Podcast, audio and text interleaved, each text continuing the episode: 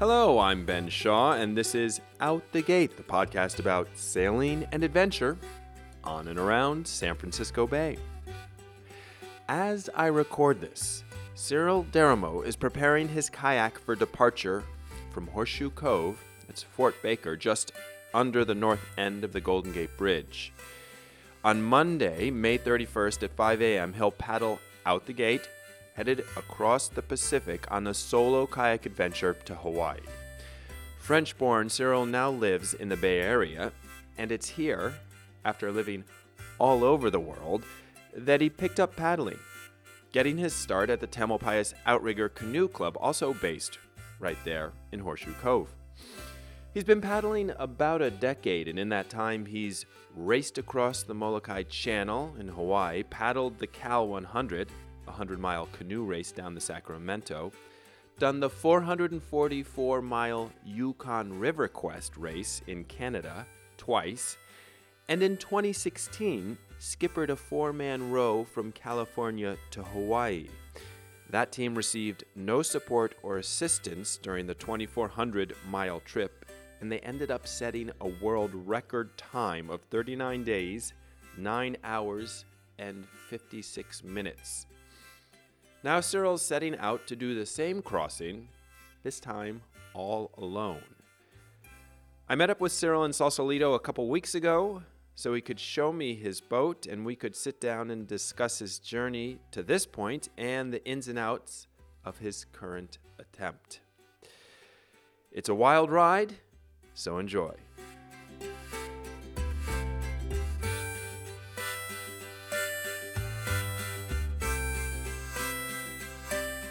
I always start by saying it in French because it's in my heart. That's where I was born. it's in your voice Uh, too. yeah, and also say that I'm sorry because I didn't choose it. But no Uh, apologies. needed. yes, no, I I was born there in a very very tiny little village, 5,000 inhabitants, and a little bit rustic, a little bit uh, in the countryside.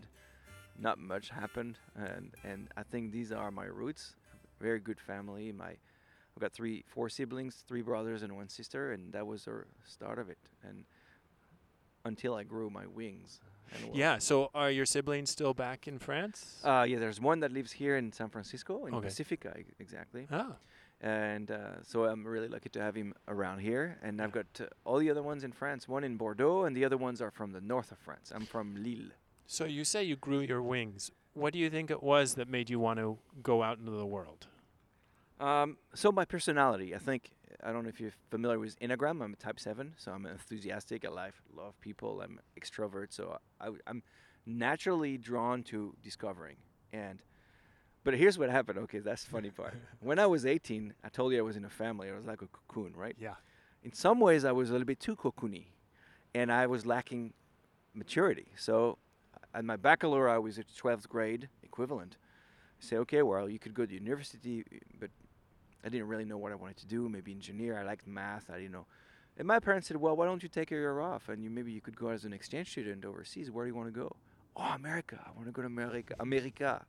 And in my head, it was like literally Los Angeles. You know, you go to the beach, you have your beach cruiser, you have your surfboard, you go roller skating, and the blonde comes here and like says, uh, "Hello, hello." You know, I ended up in Arkansas. Okay, a little different. But that matched me because it was is a it's a natural state right Yes. and I, I loved hunting back then uh, and loved nature and uh, the family that hosted me was so nice and the welcoming of the, the south you know the, the midwest so i had a, an amazing time and that's when i decided not decided but i realized that well i love to be in a foreign country i love to learn a new language Uh-huh. um, I love to be in an environment that is, it's not that it's not friendly, but that is different than my own filter. Uh-huh. And I want to do more of that. So then I decided, okay, I got to do an international school for business. And that's, so I started this five year program, which is great because it was a year in Oxford, Mhm. uh, in England, and, and an internship in London for three months. And then a year in Madrid, and three months I did in, in Argentina, and, and then another year in Paris. Back then, we had to do our military service in France. Instead, if you have a master's degree, instead of going and doing like a military, you could work for a French company overseas. And that's a great program because the company gets a, a master's degree that doesn't have experience, but helps him overseas. So I, I moved to Italy in Ah. Milan, and it, it's a uh, a threesome. I was gonna say. sorry, I'm French. I told you I was gonna say. So I'm sorry, I'm French. it's the government pays the company. For the company, it's free. Okay. And sorry, the government pays me, uh, and the company oh, so has the company doesn't have to pay you. They No, get they don't- labor. yeah free labor for one year, and I help the French government in some ways. I'm still helping the French country by helping the French companies overseas to grow there. So Sure. and then you know they have a, a guy who has a master's degree. Have to learn language, so for me it's great. It's it's like win-win-win. I was a year and a half. I, lo- I learned And Italian. That was oh, that was in Italy, right? Yeah, in Milan. Yeah. Yeah. But after that, I was not really ready to work yet. I had I wanted to travel, so I organized with a friend who did a trip around the world for one year, all South America, all Central America, Southeast Asia, backpacking. Wow. The budget was seven thousand dollars. Can you imagine What year was this? Uh, 2002. Okay. I was 25. And then I came back, and then everybody, you know, all my colleagues in the business school were like working for Morgan Stanley in London and like making money head over heels, whatever, and buying their first Audi and stuff. I was like, okay, I'm not ready. I'm I'm having fun, and so I was in love with Brazil, and I said I'm moving to Brazil, and I wanted to learn Portuguese as well. I love the country, and I went there, and I was teaching English in a tiny little town, playing soccer. Soccer had been my sport since childhood. Okay. Imagine Brazil, Italy, England, Spain, France. All this is soccer. I would go anywhere, play soccer, and have make friends. That was perfect. And then I went back to France for one year, and I got bored about this Frenchy. so I found a job in the wine business, and they sent me in Argentina. So I moved to Mendoza for a year and a half and opened a subsidiary for Barrel Company Okay. And that's how I got into the wine business. So I stayed there in Mendoza for a year and a half. I loved Argentina, the Mm. Argentinians, and unfortunately, I'm not going to go into details, but I had to come back to France.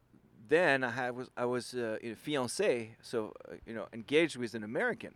She was from California. At some point, we got engaged. We got a first kid, and I was looking to go back to America. And I was in the wine business, and this company from south of France said, "Well, do you want to take care of our subsidiary in, up here in Santa Rosa?"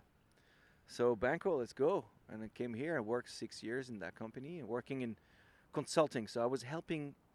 So I wasn't a winemaker, but I had very expert uh, colleagues that I was managing, and we were helping winemakers make better wine. Got it. And that's it. I moved here. And been here ever since. Yeah, ten years now, twelve years. So what is it about the Bay Area that's kept you here? It sounds like you've moved around a little bit. right, This is, the- is this the longest you've ever been in one place? Yeah, totally. Uh, I had been changing country every year for ten years, Yeah. and then you know I got a kid, a second kid, Yeah. and then it's, it's time to settle down and and you know go to go to work come back and, and, and enjoy kids playing soccer and that was fine but after a while i mean it itches me not to, to not to go on adventures Yeah. so a friend of mine said hey it's it's called the Tamalpais Club right here in under Fort Baker under Uh-huh. the Golden Gate. And Yeah. he says, "Well, why don't you come and paddle with us? There's uh, this outrigger club. Ah. It's an OC6, so it's Polynesian canoe, and we're six in the canoe. We can go around Angel, and it's gonna be fun." So Had you paddled ever before? no. So that was t- 12 years ago. I was, I did some windsurf in France, Okay. uh, when we used to go in Brittany in Yeah. the west west of France during the summers. But that that was it. Paddling never. Yeah. So we started paddling and do small races, eight miles, 10 miles, 12 miles, and then the holy grail was the Molokai Hoe. I don't know if you're familiar with that race. I've heard of it. So it's Uh, But explain it for uh, th- so it's a six-man canoe race from the island of Molokai, Molokai, to Oahu. So you arrive in Honolulu in Waikiki Beach, and you cross the Kaiwi Channel. So that's about 42 miles, 43 miles. So that's a six-hour race. And then I was like, well, how do I train for this? I have no clue. And then the guy said, okay, this is what you have to do. You have to come train t- two or three weeks, times a week. And this is nutrition. This is hydration, electrolytes, and all these words I just learned. Uh-huh. And I had a blast. At first, I think it was 2009, maybe a year after I had started paddling. Loved it. I want to do it again. I do it in, tw- in 2010. Loved it. I want to do it again. It's, Same six guys. well, different guys. It- Okay. It's actually nine people. We're Okay. six in the boat, but we do water change. So we, Ah, got we it. okay. change guys every 20 minutes. We change uh, some people. Anyway, so I did these races, 43 miles, and now there's another race. It's called the California 100. It's Hmm. 100 miles down the Sacramento River. Mm-hmm. And then I was like, guys, let's do this. so I did it with my friend Johnny. Went down. It's a 12 hour paddle for 100 miles. Same. Again in outriggers. Uh, that one was a, a two man uh, river canoe. Okay. Yeah, it's the same technique, more or less, paddling Okay. technique. Did great. Had an awesome time. Push your limit a bit more. Yeah. And then that's when I said, all right, there's this race up in Canada. It's called the Yukon River Quest. Guys, let's do this. so I was always the little spark at the beginning. You sound to me like you're always looking for the next thing. Yeah. Never quite satisfied. Well, I was satisfied, but I had a blast. And then you could do this race two or three times. You don't get the same feeling as you did the first time because it's new. It's, Yeah. m- it's more of an adventure if it's a different race. Sure. Okay. So, Yukon River Quest, 444 miles. How do you do this? You paddle 45 hours, almost. Yeah, there's two stops. So the first leg is 24 hours. How do you paddle 24 hours in a row? I mean, this is nuts. How many people is this one? So we did first on a Voyager, so that's six men, Okay. And we did 45 hours. All right. Then I did another race, the same race, with a four man, and it's a bit longer because you're less power, right? Yeah. And that was a blast. I think we did 48 hours or something, and I Hmm. did it again on a two man with Galen, the owner of Sea Trek, big buddy here, and we did I think 56 hours. But we went for the adventure. It was a blast. Anyway, love that race. It's called the the race of the midnight sun because you start at noon Uh huh. and it's so far far north that in July there's almost no night. So you start at 11 p.m. No, you start at noon. 11 p.m. the sun goes down, and then it gets dark for at midnight, maybe for an hour, and the sun goes up again. Oh, it's fantastic, fantastic. You You just cross this big lake of L- Lake Laberge. Just that, it's for three miles. It's it's the same at the Molokai Hoe. I remember. I mean, those guys. It's a different level because the first leg is 24 hours. I remember we did two Molokai, so 80 miles, and the guy said, "Okay, come on, guys. There's only two Molokais left," and we we we stop. All of these races we're talking about so far, the Molokai, you're between two islands, so you're in the ocean, but Yeah. you're between two islands. The, the others are rivers.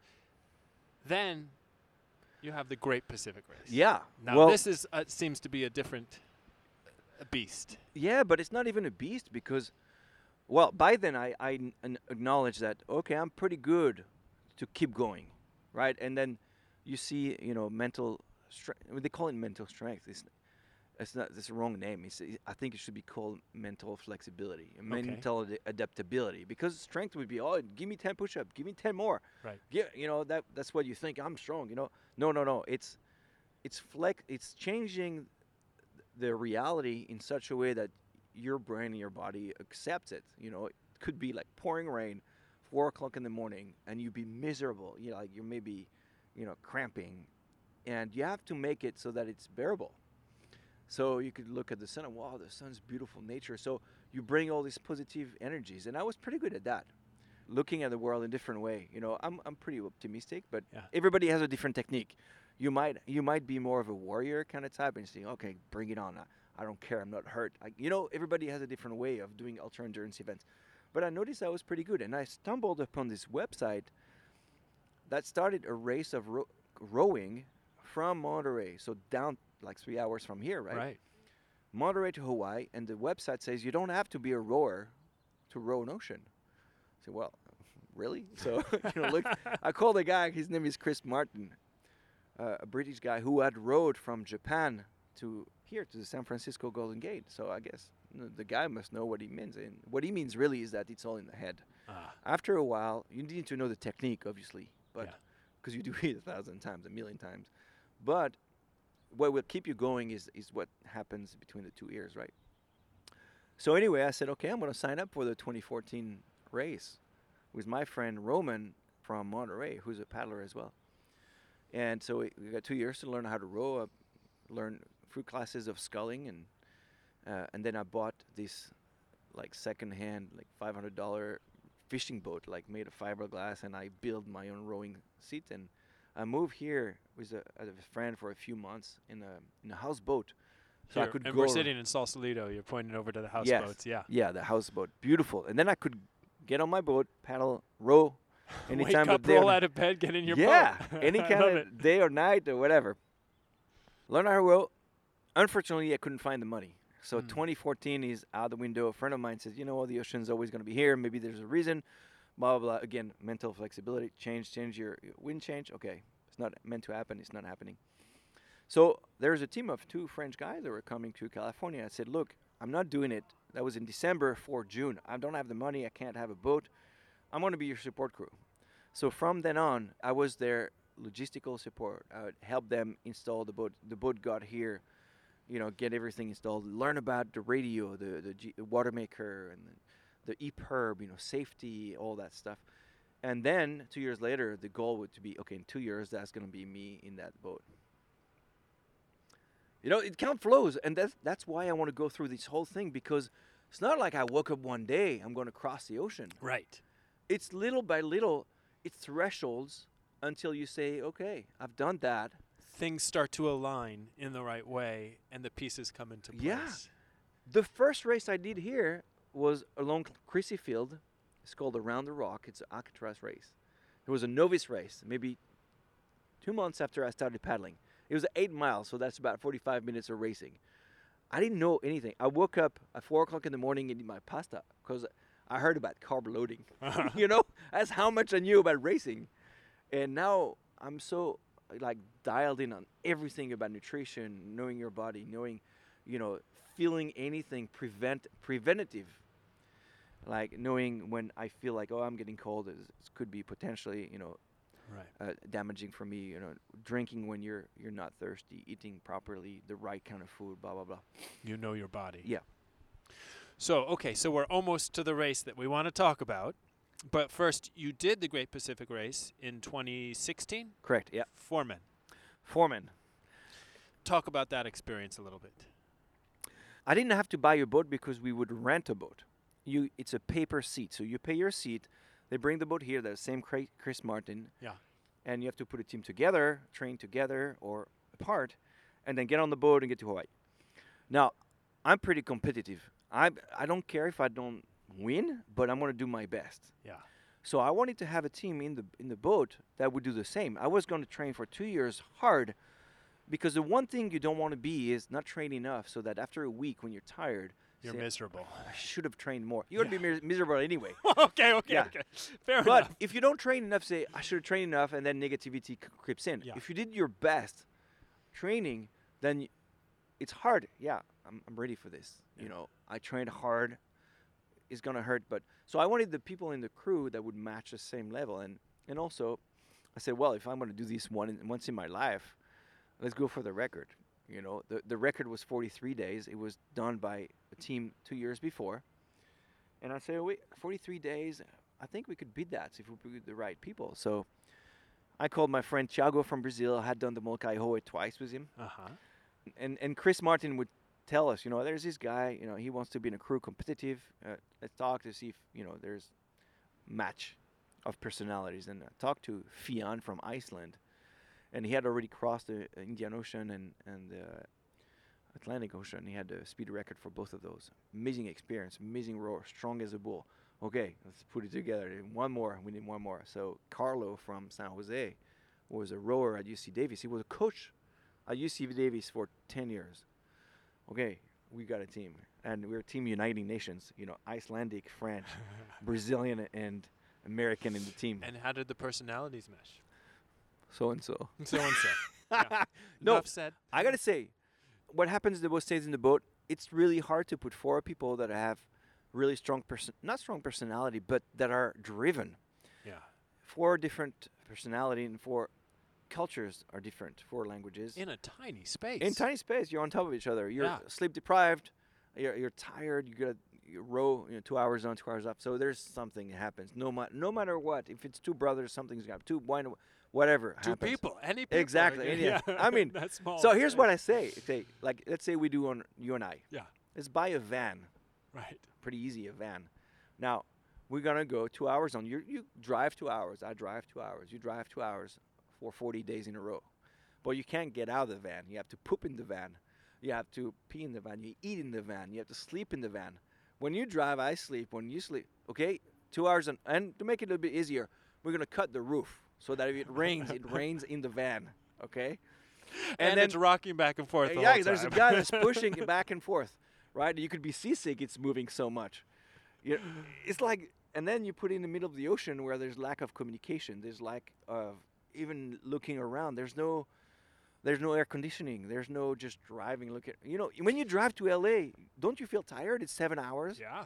Well, do that for 40 days. So I have to ask: Is that the reason you want to do it alone?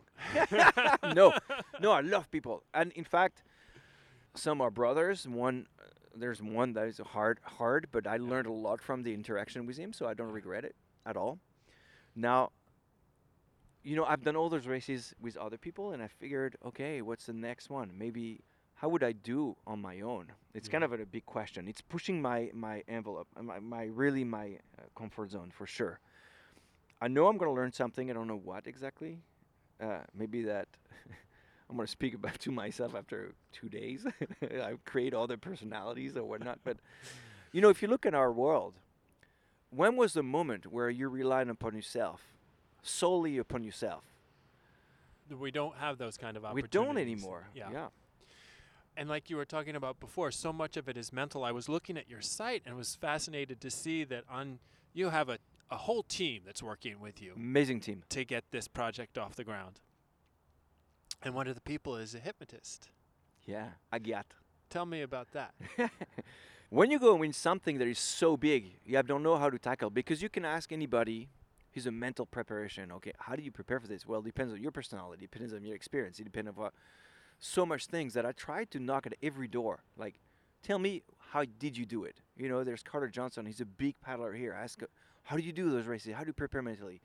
And I called Peter Bray. He crossed the North Atlantic. How did you do it? Scott Donaldson. He crossed the Tasman Sea. How did you do it? because you don't have answers. So you ask everywhere. And I was working in, in India, one of my businesses is to import uh, products from India that are artisan made. And we were on that tiny little village, and there's this, it was kind of a yoga retreat, a Okay. yoga and a meditation. And so there's Zazen meditation, and, and there's this guru called Agyat. And You picture him like amazing, big beard.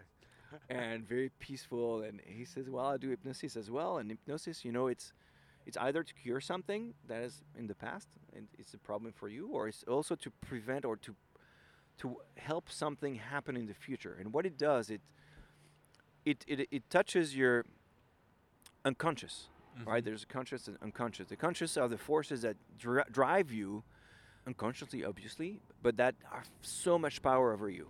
And, and if you like somebody has lack of confidence he won't say i'm not confident in myself. There's something that bothers him that makes him that he's not confident in himself and it touches all that strength like values that could be like self-esteem or all that stuff. Yeah. and the idea he said well it's very easy. We're going to do one hour. For tomorrow morning you have to do an, a, a, uh, a homework of writing down 10 sentences that you want to believe. And the first one is you're doing it. Right? And he puts you in that state of, of hypnosis which is basically you lay down on this table and he walks you down for maybe 10 minutes to a very relaxed state, almost sleeping.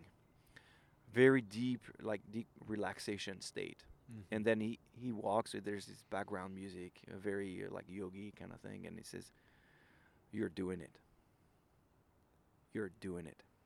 And then he walks on to the second, second, you know, your instinct is powerful.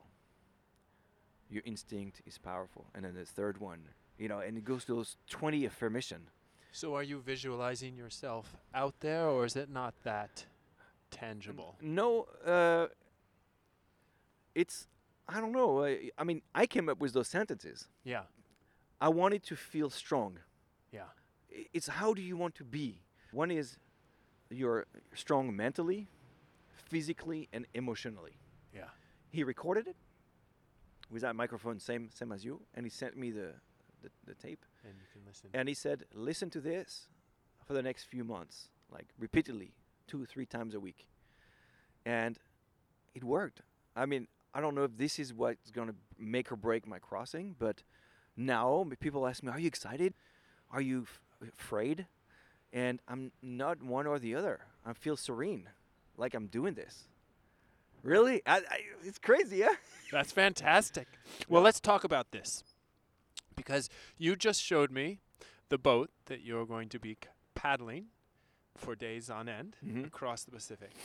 It's quite a vessel, but it is it's small and the space you live in is is small. You had it built specifically for this. Yep.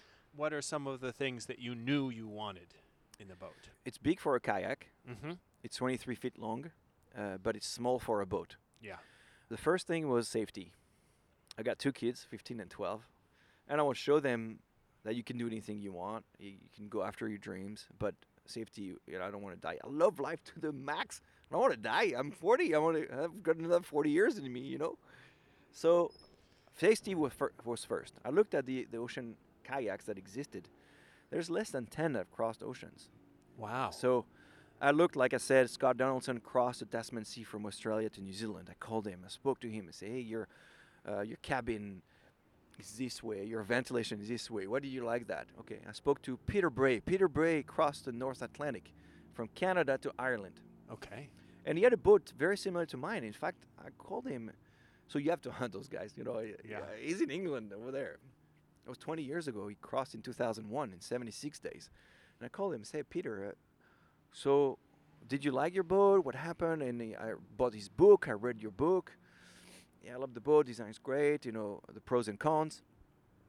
And I said, well, safety's great. Yeah. It, you know, it showed that it was very seaworthy. It didn't capsize. Okay. And that's really rough, the North Atlantic. Yeah. So he said you should speak to uh, Rob Feloy, and at the same time, there's a paddler here called Sean Morley. He's uh, he's British originally, and he went around England, uh, the whole UK with with a kayak for six months. Amazing paddler, and he said you got to speak to Rob Feloy. It's a boat builder. Called him, Rob. Can you build me a boat? And he said, Well, I'm retired. That was 20 years ago, and I, I don't have a shop. I don't even. And I must have been convincing because he he said yes. so he built me Valentine, now called Valentine, Uh huh. with the specs that were working and with the upgrades that I wanted. Okay. One of them was based on the, the readings that I had, had done. Obviously, Ed Gillette crossed here from Monterey to Hawaii in 1987. Yes. Read the book called The Pacific Alone. Everybody has to read this. Amazing, legend, amazing. Now But- that book didn't come out that long ago. He did the crossing No, in yeah, it's '87, but it's a relatively new book. right, right. Yeah. He couldn't say his story. It was so intimate that he couldn't come out, and it was this is my story. I don't even want to share it to anybody. Right. some of the learnings I had was, well, he, his leg when he arrived in Maui were atrophied, Right. couldn't walk, and they said, well, that's because you don't use your lower limbs, and like having them on a cast for two months, right? Right. So I said, okay, how can I change that? So looked into uh, a way to use my legs. Rowing, it's perfect because you use the, use the upper body and the lower legs. Right. In fact, So- rowing uses more legs on Exactly. ways, yeah, Yep. than arms. So I looked in into kayaking, and there's this company called Hobie. It's down here in, in I think Oceanside, and they have a pedal drive Just a little company called Hobie. yes. But they have a Mirage Drive. It's a pedaling drive, and I looked into it. I sent it to uh, to Rob Feloy. I actually talked to them and say, "Can you send me? I would like to retrofit my kayak so I have it." And the reason is, Ed Gillette said, if I had done that trip ten times, I would have failed five times. That's fifty percent rate of success. And I said, I don't want that. You Yeah. know, against safety, because what happens? You know, paddling motion. You rotate the shoulders, the spine. There's so many movement on the shoulder, the elbow, the wrist that could go wrong. I mean, you paddle 10 to 12 hours a day, 14 if it's good conditions. Something could go wrong over, overuse. Tendons and you know, I've trained a lot, but tendons and joints could go wrong. So if I have to stop pedaling, I can't say it, but excuse my French, you know, I am. so I've got to quit. I don't want to quit. So I want. I think the foot would be amazing to do two hours on the upper body, two hours on the lower body. Good, good health. What speeds can you make with just the paddles? Uh, so right now I've been pedaling the kayak with only 600, 600 pounds, I Mhm. estimate, but I'm doing like three knots. It's Okay. pretty fast, really fast actually. Our average on the rowing boat, and we got the Guinness record, was 2.2 Wow. average speed. It'll So slow down a little bit when you get At loaded night up I don't gear. I don't paddle, so I- Yeah. I'll slow down and I Yeah. lose that um, that average speed. But the boat is really well designed that it goes downwind very well. So Mm. once I catch the trade winds, I hope to make progress at night. So you'll you'll go out of here, out of San Francisco Bay, out the Golden Gate, and head south, right? Or southwest, south, Southwest. southwest. Oh, yeah, yeah. The idea is to make progress west, but because the wind is going to be on my right side, right, and the Mhm. waves as well, it's not going to be efficient to go parallel to the waves. That's when I could capsize. So I got to get a, a little angle. Okay. So I'll go southwest. So the first hurdle is going to be the continental shelf. Mm-hmm. Basically, it's like a reversed mountain. It's like a valley off the coast that goes down three, 2,000 feet. So it goes really, really deep, and the, the current is super strong. So wha- you'll see on the map, my map has the the depth of the wa- uh, the water. So once you'll see it goes into darker water, you'll see that it's going to be really hard to make west progress. I'll probably follow that invisible line for many miles and make a little progress, a little progress. That's going to be passing the continental shelf. Okay. And then about 350 miles off the coast, maybe at the height of Los Angeles, a little bit further south even, then I'll catch the trade winds, and then it should be more favorable. Even though you don't have sails up, the wind will give you quite a quite a boost in terms of mileage. Yes, because the the boat is made for going downwind, it'll be pushed by the wind. Yeah, Okay. definitely, and that's that's part of the the reason why it's even possible to go to Hawaii. Y- if you want to come from Hawaii to California on a rowing boat, it's not possible. I mean, somebody hasn't done it yet, but it's really, really grueling because the wind pushes you. Yeah. Like you make 20 miles and during the day, you lose them during the night. Which is a good point. So you're not going to be rowing all the time. You have to get some sleep. What do you do at night so you don't lose all your mileage? At the first two or three weeks, the wind is going to push me south. Uh, could even push me back to the coast. If it's de- unfavorable, I put a sea anchor on the water. It's a big parachute with a long line of 200 feet, and that slows me down. Now I can still make regress. In the morning, I have to paddle harder and go back. Hopefully, I make more mileage than I lost, and hopefully, the wind will be more favorable another day and just keep going. Now, if it's favorable and not too big of a waves and wind, then I just let it go and drift. Now, for safety, if it's bigger seas, I would have to put a drogue. It's a small uh, wind. Uh, how do you say the wing sock? Yeah. You know, yeah. It's similar not- to that. Yeah. It's got a little hole. It's like a parachute with a hole in the more of a cone. more of a cone, yeah, yeah, Yeah. And that slows me down, but not too much. That just puts the boat perpendicular to the waves, so that you go up and down, and that is safe. It, it just steers the boat basically. Yeah. Now, if it's really big and it's a stormy, you just put the sea anchor. It's a big, big parachute, stops you almost, and then that's safer. You just wait it out. The boat has ballast for sure. You were telling me it has lead. Yes, It doesn't have a keel, but has lead in the bottom, so Yeah. it's heavy on the bottom and self-righting. Right. correct. I would imagine you expect probably you'll get rolled out there at some point. Yeah, so it's not like a storm comes out of nowhere. Uh, I've got a router that's going to tell me the, the progression progression of the weather patterns. Uh, every day is going to tell me, you know, the size of the waves, the frequency of the waves, the amplitude of the waves, the direction and the strength of the wind, all that stuff. So I know that in six hours the wind is going to be bad. So if Yeah. it's above, I don't know exactly, but I think the threshold is going to be 15 to 18 knots of wind. It's safer for me as a rower because I'm solo to the water to go in the cabin and wait it out. Now there's there could be rogue waves that are not following the main pattern of waves that come out of nowhere, like f- as fast as a horse and bang, and that could flip me. Now I'll be attached on the boat at all times uh, with a tether, security tether, and you know, I'll fall in the water. The boat will step right in and go back up. It's not going to be fun. Everything's going to be chaos in the cabin. In the cockpit, I might lose some stuff that is not attached. Mentally, it's going to be giving me a toll because then I'm going to be looking over my shoulders for that next one that could come, you know. And if it's in the night, it's even worse. You might be sleeping and bang. Yeah. Fuck. Excuse my French. I had to say it. no. I think it warrants that. you said you feel serene. You don't feel a sense of elated excitement or dread. But what are the things that you think about at night when you're like, okay, am I ready for that? Am oh I yeah, I wake up these that? days with 20 days, to 24 days to go. I wake up more, m- most every day at four o'clock in the morning waking up like, did I do this? Did I try this enough? Mm.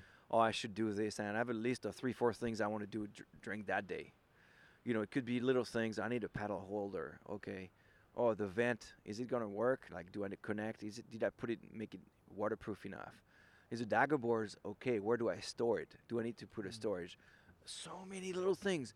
In fact, that's why COVID has been a blessing in disguise because I've had the boats for six, seven months. Yeah, so you were planning to do this. Last Talk year. about mental fle- flexibility last year, right? Well, you remember when I told you the first Great Pacific race, I couldn't do it. Right. And I said, well, okay, it's meant for a reason, and I'll just do it in two years. The ocean will always be there.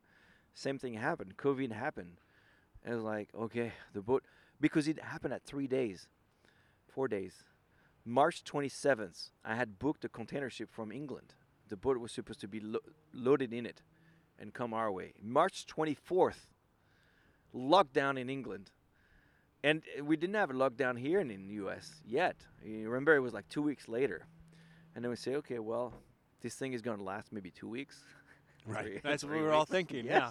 No, a couple of weeks we'll all be A back. couple weeks. I mean, they're going to open the container and ship it here. And, and the months, weeks ca- went by, and it was like, okay, I'm losing the window of to take off. So it's going to be next year. What am I going to do for a year? I was fit. I had gained my 20 pounds that I wanted to gain. what do I do when I was this, this belly? okay, let's go to adventure. So I went down the Sac River, the whole length of the Sac River. Ah, The day I was supposed to take off, which was May or May 30th, 31st actually, I said I need to do something. Yeah. Because I was really like mentally. And so I, I got a sea kayak and I actually went up to Redding and I said I'm going to go down all the way to Golden Gate. It took me nine days, 400 miles. What so. an uh, interesting trip that must have been. Everybody's locked down, and here you are going down the Sacramento yeah, River. so I called Carter, uh, whom I mentioned to you, and say, hey, how about a paddle from here to Sacramento?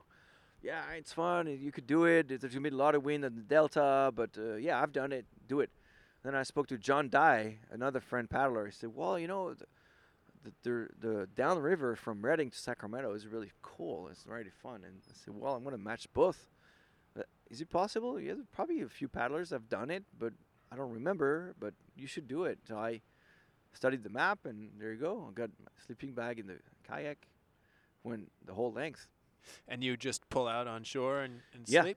Yeah, completely un, un, unprepared. Spontaneity to the max. Love I'll it. sleep on the shore. There's a sandbar here. It looks good. Okay, let's go. A whole nother adventure. You didn't even mention that in your line in your run up of races. well, because that was last year. And then I called this friend. Say, well, you know, he's he's a captain here in Sausalito. Mm. He was actually in the chase boat during the race for safety, and I called him and said, "Rod, I need experience at sea. You know, I need to go back and see the swell. I, need, I want to Right. understand how the sea evolves between eight knots of wind, 10, 15, 20, how it builds up, and what is my threshold for safety." So he said, "Well, I have to bring this boat. It's called the Baja Bash uh, from." In, it was in Ensenada, I know it's uh, well some town down there in Mexico, and bring it up to to the coast. It's gonna be ten days, a thousand nautical miles, and it's gonna be two hours on, two hours off. You want you're it? Well, let's go. What kind of boat was that? Uh, the first one was a sailing boat, a 40 foot boat, and you mostly do engine. You don't really sail because you're upwind. Right, you're going right into Yeah, the wind. that's why it's called the bash. It's like bash, bash. It's not very fun. then I remem- remembered that I was actually seasick, so I got seasick three, four days. Um, and that was good. And I did it again on a. It was a catamaran. That was good experience at sea, and that like that's what I wanted. I wanted to play with the plotter, look at the container ship coming closer, contact them on the VHF, all that stuff. I wanted to be reminded of how it is. Now, have you had this boat in the ocean? The kayak. I went out the gate just once. I didn't go out. I did many days in the bay where I would anchor on a buoy and sleep in it and find out how it was. And actually bu- uh, anchored it uh, on a buoy when it was like 40 knots of wind, Mhm. gusting 50. That was scary, but I, good, I got a good learning experience. Yeah. That's something that I want to do. I actually had planned to go from here to Monterey three days, but the wind has been so strong last days that Yeah. I wouldn't be far enough from the coast to my likings that the the wind, if it shifted on me and couldn't me bring back to the, the, the rocks, that I didn't I haven't done it yet. Yeah, it wouldn't be a great way to Yeah. start. Not even start. Well, soon enough, you'll get those Oh, yeah, yeah. sea miles. Yeah. You know, I spoke to Antonio de la Rosa. He's the guy who did on stand-up paddle last year from here to Hawaii. okay. No, two years ago actually. It was in 2019. Uh, he had a support boat. No, he had a similar boat as mine, but he was paddling like a stand-up paddler. Okay. So he was standing up. And he said, you know what? There's nothing you you can't learn in two weeks. You'll be at sea. You'll learn very fast. Yeah. So, yeah, he said, you know, get as much time as you can in the boats. It's the best training, and then you'll be fine. You'll learn on the on the way. You've already done a ocean rowing. You'll kayak. That's your sport. Uh, just you'll be fine. And you mentioned that you got seasick on the Baja Bash. Do you get seasick at all kayaking? Have you ever gotten Yeah. seasick in the? I did another adventure last year, which was uh, crossing Lake Tahoe. I wanted to cross Lake Tahoe and Monterey Bay in the same day. so I did.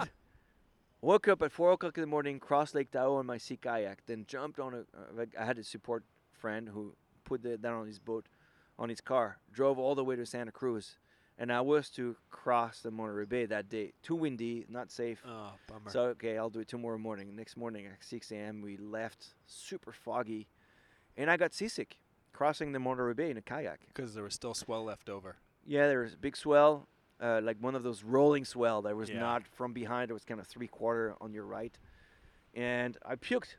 I was like, "Whoa, I'm seasick." I didn't think I was gonna be seasick, so I'm, I will probably be seasick on, on my kayak here.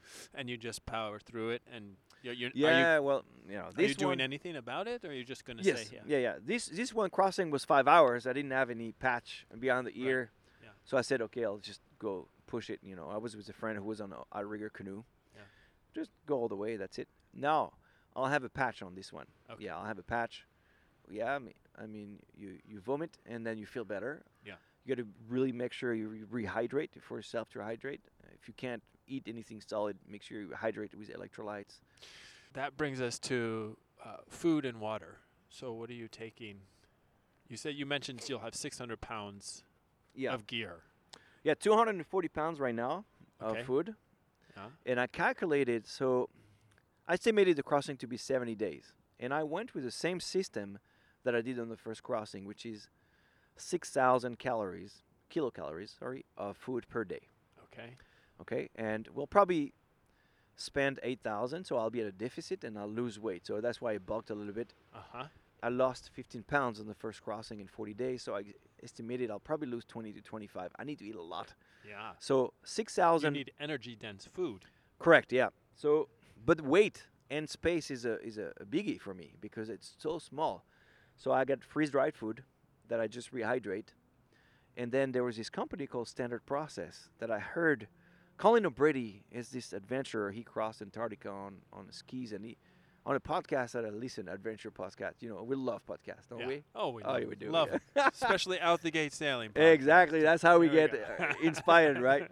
So he talks about that company, and he, one of his issues was because he was pulling a sled on on skis, that he needed to have food that would be co- very dense in, in calories, and he had this bar. It's 550 calories, uh, so compact. It's a meal basically, and that was made with this company that actually added nutrients that he would be deprived of, vitamins and and um, good fat and stuff. So I contacted them out of the blue, and they sponsored me. They gave me the bars That's great. for the crossing. Yes, Fantastic. And amazing company. You'll probably hate them by the end of the Uh, trip. yeah, I'll eat four a day. four a day. and these, they're so heavy. They're but they they're good. They're really Yeah. good. So I said, okay, I'm gonna have these bars, which is it's great. It's got to be better than drinking olive oil, which is what I hear what some of these ultra marathoners do. yeah. So there's another way of having good fat. Is uh, there's a a thing called MCT oil. okay. Uh, it's a medium chain uh, triglyceride, I think, something like this. And the one I eat is is powder form. It's a powdered oil, okay. and it's a very good fat extract of um, of um, coconut oil. It's very easily accessible by your body, and you you um, digest it well. And it's a good good uh, source of, of calories. So you just put a scoop on your on your mouth and dissolves right away. And I tried this brand on my first crossing, loved it. So I have four That's four of those. Great. Uh, but then snacks, you know, uh, fr- uh, dried fruits and and and chocolate. Cho- gotta have the chocolate aboard. Oh my God! Have Yeah. yourself a little treat. What haven't we talked about Do you want to tell people about the trip? So one thing I like to say is, it's not related to to that trip in particular, but it's it's it's a, philosophy of life. Yeah.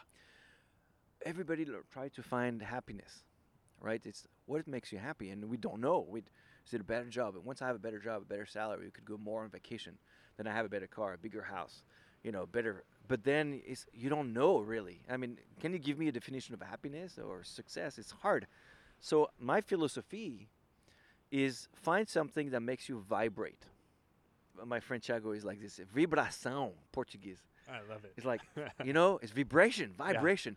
It's when you feel so good, like I love this, and it could be paddling, it could be taking pictures of of butterfly, it could be holding your grandma in the park, like I love this, and like having fun with your friends, could be teaching your your kid how to ride a bike. Whatever makes you vibrate, that's a trigger. That's do more of that, and more of that, and different, and new, and adventure, and that, you know, and that's it. Look for vibration. I love it. What a great note to end on. Look for vibration. Make your life vibrate. Well, thank you, Cyril. This was fantastic to talk to you, and I wish you the best of luck. We'll be following on your website. We, Yes. There's a live tracker, right? Solo kayak to Hawaii.com. Solo kayak to There's Hawaii live tracker with a map where there's my beacon is gonna update every hour, Okay. and right under there's a map with the wind pattern, so you could check the wind and the weather and you know the, the waves, all that stuff. And right? imagine that we're out there being battered with you. Well, thank you. Thank you. I'll see you in Hawaii for a, a mai tai or a pineapple. I'll see you there. That sounds lovely. Thanks a lot, Ben.